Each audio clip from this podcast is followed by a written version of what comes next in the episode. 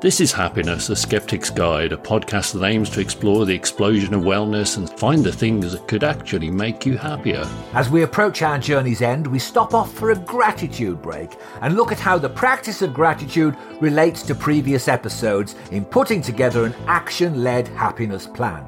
If you haven't already done so, please follow, like, subscribe and share with others. So, without further ado... Hello and welcome to the latest episode of Happiness, a Skeptic's Guide with Dr. Gary Wood and myself, Paul Flower. We are very grateful that you chose to join us and even more grateful if you review, rate and subscribe to this podcast. And the reason we're expressing such gratitude is because we're very grateful people. And today's episode looks at happiness and its relationship with gratitude, which is beneficial. You'll be unsurprised to hear. Yeah, gratitude and milking it. Yeah. I am grateful for anybody and to anybody that listens to this podcast. They are making me happier by doing so. Damn me. Is that it? That was part of the exercise, wasn't it? Right then. So what is gratitude then? So we could say that gratitude is, it's just recognising a positive outcome and its impact on you, recognising the external source of that outcome. And maybe there's a bit of self-gratitude. I'm thinking back, we used to have it's connected with, I think, with grace, because we used to have, when we were, a less secular society, we would say, thank you for... to achieve a state of grace, yeah. Yeah, thank you. Prayers would be, thank you for this, thank you for that. Yeah. And if you've watched any of the episodes on, there's quite a rash of... dramatic series about Judaism to a certain extent, and a lot of I'll get there eventually. And a lot of Judaic sects, they give thanks for everything, really. Thank you for being there. Thanks for this plate that I'm having my dinner on. There seems to be a lot of thanks being extended, shall we say? Well, if you think about it, life is quite miraculous in a way. And the chances of things happening, I mean, if you think about them, they're all little miracles. Mm. I was thinking the other day about coffee, and I'm always grateful for a decent coffee.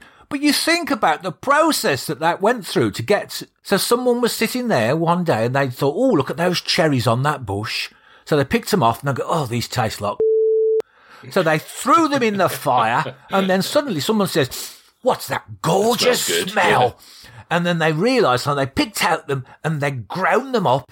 And then someone says, you know what this needs? A bit of milk. And so, that's much better if we froth the milk as well. And then some smart ass was picking the, I don't know where it would be. They're saying, you know what this needs? We need those beans to pass through the digestive tract of a civet cat. Yeah. And that's the most expensive coffee you can get. Coffee you can buy. So it is interesting, but it's a miracle. I think I remember a instance of a guy wanting to say thank you to everybody that was involved in the cup of coffee that he was drinking. So he kind of traced the supply line and where it came from, and there were something like 300 different people involved in the process of making that cup of coffee decent. And he went through trying to say thank you to each and every one of them, which is a hell of an exercise. It is. It's a bit extreme, but you think going back to we don't sit at the table anymore and say thank you for food. And you also get, because we've watched so many of those TV chef shows with the awful chefs, there's a classy chef when the first words to come out of their mouth, on these MasterChef type programs, when they've got the expert there, the first words to come out of the mouth is always something nice. So you've got Michel Rossini, you've got all the top chefs. They would always say, this is good. Then that's a way of giving thanks. And then they would come, but it tastes like feces. They would basically bring that in second, but they'd say, at least it doesn't look like it. So it's appreciation as much as gratitude, isn't it? Yes. You're trying to be appreciative of people, things and surroundings. And you did set an exercise, or you have set an exercise both on your website and sent it to me recently. And because you love actions, you really wanted me to kind of get involved in this. And did you do it? I really... Well, I kind of understand the logic behind it and focusing on the blessings, not the burdens. And I obviously recognise the negativity bias, but I really struggled with it. And the reason I struggled it is the same reason that I would struggle to stand in front of a mirror and give myself a pep talk. It just feels dumb to do it. You know? Okay. So if we take... So can I just ask, how long was the struggle? The struggle was significant. How many days did you manage it? So far, 2 or 3. Okay. And that's more than I expected, to be honest. Okay, thank you. So there's 3 things that you do, really. There's anticipation. You say that at the start of the day, think of 3 things that you're anticipating to be good about the day. Looking forward to it. And then at the end of the day, you're giving gratitude to 3 things and 3 people. Now, this felt like a lot to me. It is. And so let me take an example. So last Thursday, what did I have to look forward to? I was taking the car for a service, going for a dental checkup, and had 2 particularly difficult work meetings. On Friday, I had 4 back-to-back meetings that would just eat up the whole day. So obviously I know I can spin this for the gratitude section in that I'm privileged to have a car, to be able to afford one. I'm lucky to be in work, however difficult the meetings. And I'm fortunate to live in England where we have NHS dentists, even if it isn't free of charge. So, you know, I'd hate to be the kind of outlier, but some of these exercises have the opposite effect on me to the intended, because I end up feeling guilty and stupid that I can't fulfill them. It feels a bit like failure. Does that make sense? It's entirely possible that you're setting your standards. I told you, don't try and keep up with the Joneses. Drag them down to your level. So the way I start the exercise for the gratitude and the anticipation, it could be as simple as, I'm looking forward to a decent cup of coffee today. That could be one of them. It doesn't matter. I know on your website you wanted it to be different things for every day. So, you know, I could be looking forward to a great cup of coffee every day. Well, that's fine. But you really want to spread that around. Well, the idea is as long as you get something down, and the aim would be to find something different. But if a cup of coffee is the thing that makes you happy, as it is in my case, then that I might say that for 30 days. And I might vary the other 2.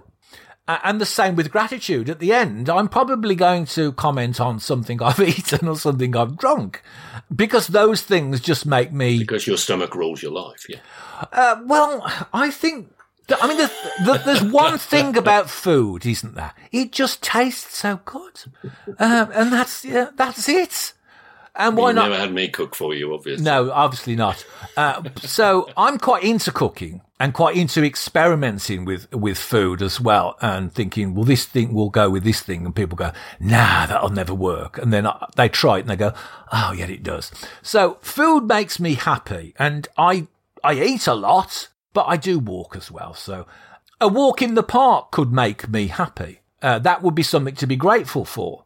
The fact that, you know, I'm still... breathing, that could make me happy. Yeah. You start off, one thing I say is start off really, really small. And because what you're trying to do is you're trying to build almost a habit. So if you start off really small, I used to use the phrase, something you can do even if you've got the flu. And of course, since the pandemic, nobody wants to be reminded of viruses. But it's the old test, isn't it, of the flu. You know, if you're sitting in your sitting room there and outside a £50 note or $100 bill sticks to your window, would you go out and get it? If it's a cold, you'd go out and get it. If it's the flu, you go, I can't be bothered. So the idea is to make it really something small that you could do. And then just to do it, the idea is I've noticed there's the rationalising it beforehand. The rationalising needs to come at the end. Okay. After the 30 days, not at the start. You just do it anyway as an experiment. You're starting with a hypothesis. You're carrying out an experiment. You're getting a result. If you overthink it all every time, you never get to the experiment phase. You never get to any results. And you never get the magical cure to anything. Well, we got very quiet again. No, it's all about the actions, isn't it? That's what you're saying, and you say that quite regularly. So it is about the action of gratitude. Now, what I think is beneficial about gratitude, and then I happened to see an article in Psychology Today about it, is that you know, it's reciprocal. It's something that you sort of expect to be reciprocated. So, you know, if you fail to express gratitude when gratitude's appropriate, it kind of leads to bad feelings, you might say.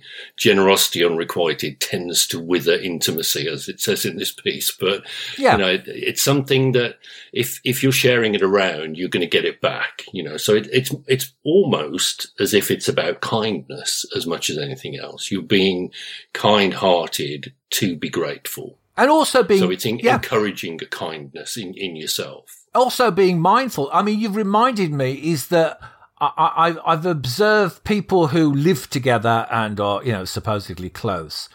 And I can watch them, and one will hand another one a cup of tea, and the other will just reach out, grab the cup of tea and drink it. I never do that. I always say thank you. Yeah, so do I. And that's a simple act of gratitude, is just to you're giving thanks. So it's actually being mindful. So when you've said he's not expressing gratitude when the opportunity arises, if we're more mindful, then we're more likely to express gratitude. One of the ways it's interesting actually, having occasionally working with famous people or musicians and pop stars, if you like. What I think one of the ways I've always found to see how grounded they are is if they thank you for something, because the minute that they stop thanking you or don't think to thank you, you kind of feel that they've gone beyond their normal state. They think too much of themselves. Oh, I think that's definitely okay. I've seen some, you know, I've seen some famous people, and you could and. The truly, you know, the good ones, the ones who are as good as they think they are lovely people. They say thank you. They're very humble. They're polite. Mediocrity tends to be really, that's when the diva behaviour comes in. But that, you know, some of that could be a fear of failure and not sort of being good at interacting with people, and you're suddenly shoved amongst a bunch of people who expect more from you, which I'm sure is very difficult for lots of recording artists. Yes. And famous people generally. Anyway, going back, the idea behind gratitude is it helps to reprogram us slightly in a way. We talked in episode, was it 5 or 6, about the autonomic nervous system, the stress reaction, the anxiety reaction. And gratitude kind of operates on the same level. So it can neutralize some of those anxious feelings. It can neutralize resentment and envy, and it can also stop that rumination. So because what we're doing is when we're ruminating, we're focusing on threats. So the idea of rumination means to keep going over things in your head. And it comes from the idea that a cow's got 4 stomachs, and the rumination is that they vomit up a little bit, have a good chew, and then eat it again. So if you think about that in terms of when you keep vomiting back up your thoughts, going over again, vomiting back up, that's the recipe for depression. A way to stop that is one of the ways is actually to being mindful and also practicing gratitude. Uh-huh. It can actually short circuit some of that. So the thing that I've spent 3 days doing, you anticipate that I should spend 30 days trying to do that. I periodically do that exercise probably about every 3 to 6 months, and I will just do it for 30 days. Okay. And I don't, and I've been doing that for, I'm just trying to think how long. I mean, the article on your website goes back 10 years or so. Yeah, I think. And I've been doing it probably... And I think you reference Richard Wiseman's book, 59 Seconds, which I have a copy of, but still haven't read. Yeah, I've mentioned that. Probably, well, that's quite old as well. I mentioned it in my book, Don't Wait for Your Ship to Come In, Swim Out to Meet It, which was 2008. And I'd already, I don't put things in books that I haven't done myself. Okay. So I went on the yoga breathing courses. I went on the creative visualization courses. I did the experiments. It's been around a long time. But I don't think I've ever done it, and it hasn't had an effect. It's interesting you said rebalancing. I think that's an important thing to think about. Yeah. Sometimes we can get a little bit too busy and a little bit wrapped up in our own thoughts, and having some gratitude for the things that have got you there, you know.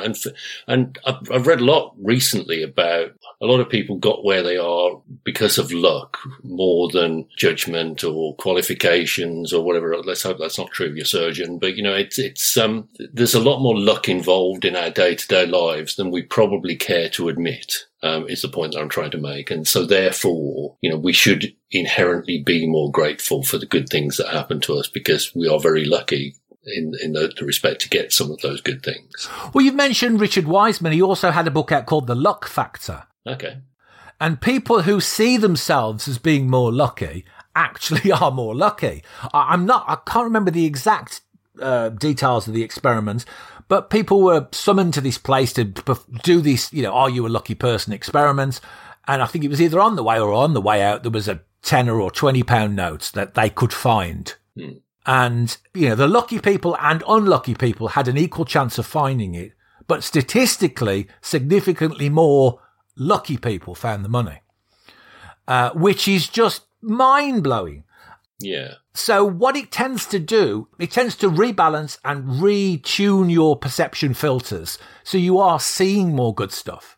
Because when something bad happens to us, obviously we want to do a bit of a post-mortem.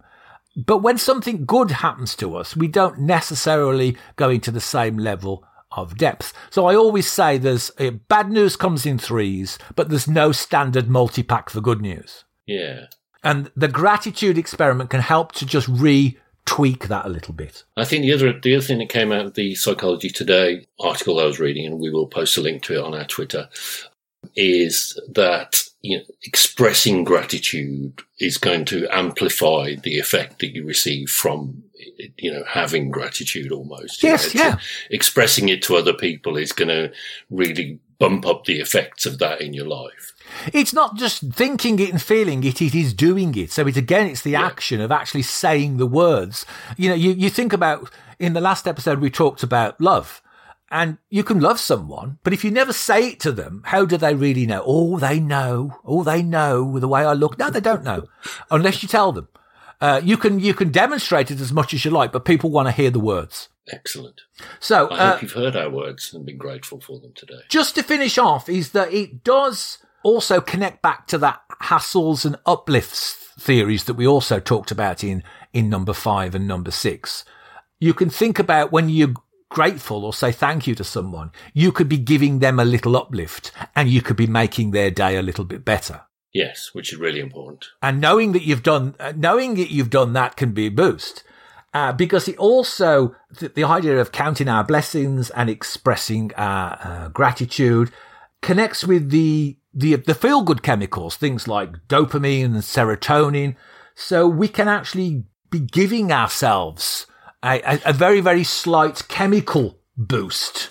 And I think that's it then, isn't it? So, as I said, everybody wants a little boost, you know, there's no question about that. So let's take the boosts where we can get them. And this is definitely one that's quite easy for everybody to translate into reality, isn't it? Years ago, I did this thing and it's really quite profound.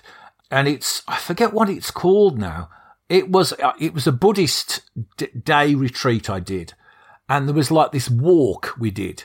And we just had to look people in the one eye and we just had to beam positive thoughts to them. Beaming your thoughts into the heart of another. Yes. At the moment, I'm just about to start an exercise where I'm going to be doing 40 guided meditations called First Invite Love In. And a lot of that is about just meeting strangers and wishing good thoughts, just making a little bit of eye contact and wishing them good thoughts. Mm. And there's lots of things on using chants, mantras to actually clear things. So you can actually do that with gratitude. Just repeat on a daily basis what you're grateful for. And if you thought that one was a little bit time consuming, what you can do is you can do a gratitude jar. So all right, this is where you write it down and put it in a jar. Write on a little piece of paper and poke it in a jar. And then after, I think you need to do this a little bit longer. And then just after I say, I don't know, couple of months, get yourself a nice, in my case, cup of coffee and have a flick through your jar. Good, that sounds like a euphemism. We're going to put that in the romance episode. Yes. God, get a cup of coffee. With self-love. You didn't mention self-love in the romance episode, as it goes. But have a good rummage in your jar, your gratitude jar. But that's a simpler version. But it's the idea of committing to do these things as an experiment And you have to get past the point at which it feels, what's the point? This is stupid. Yeah. Because years ago, we used to hear about tree huggers, and people would say, what's the point in that? They're idiots. Who wants to hug a tree? It's not necessarily the hugging the tree that is the important thing.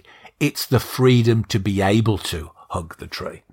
And it's what goes with it. So if you hug the tree and you've got all that baggage with it, oh, this is stupid, can you hug the tree without the baggage? And maybe that's when you've got there.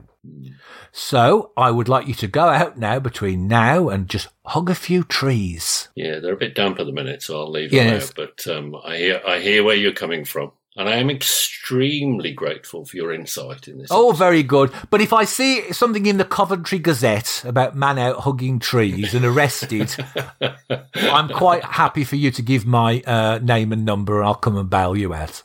I certainly will. Don't worry about that. Thank you for joining us today. We do appreciate it. We really do appreciate it. And we'd appreciate it more if you'd rate, review and subscribe to this podcast wherever you can. And subscribing is the most important thing. That means you don't miss a thing. All this insight is free of charge. That was and is Happiness, a Skeptic's Guide, with Paul Flower and me, Gary Wood. This time we explored happiness and gratitude with a soupçon of mindfulness and a dollop of stress relief thrown in for good measure. And next time we roll back to take a deeper dive into positive psychology. If you like the podcast, please follow, like, subscribe and share with others.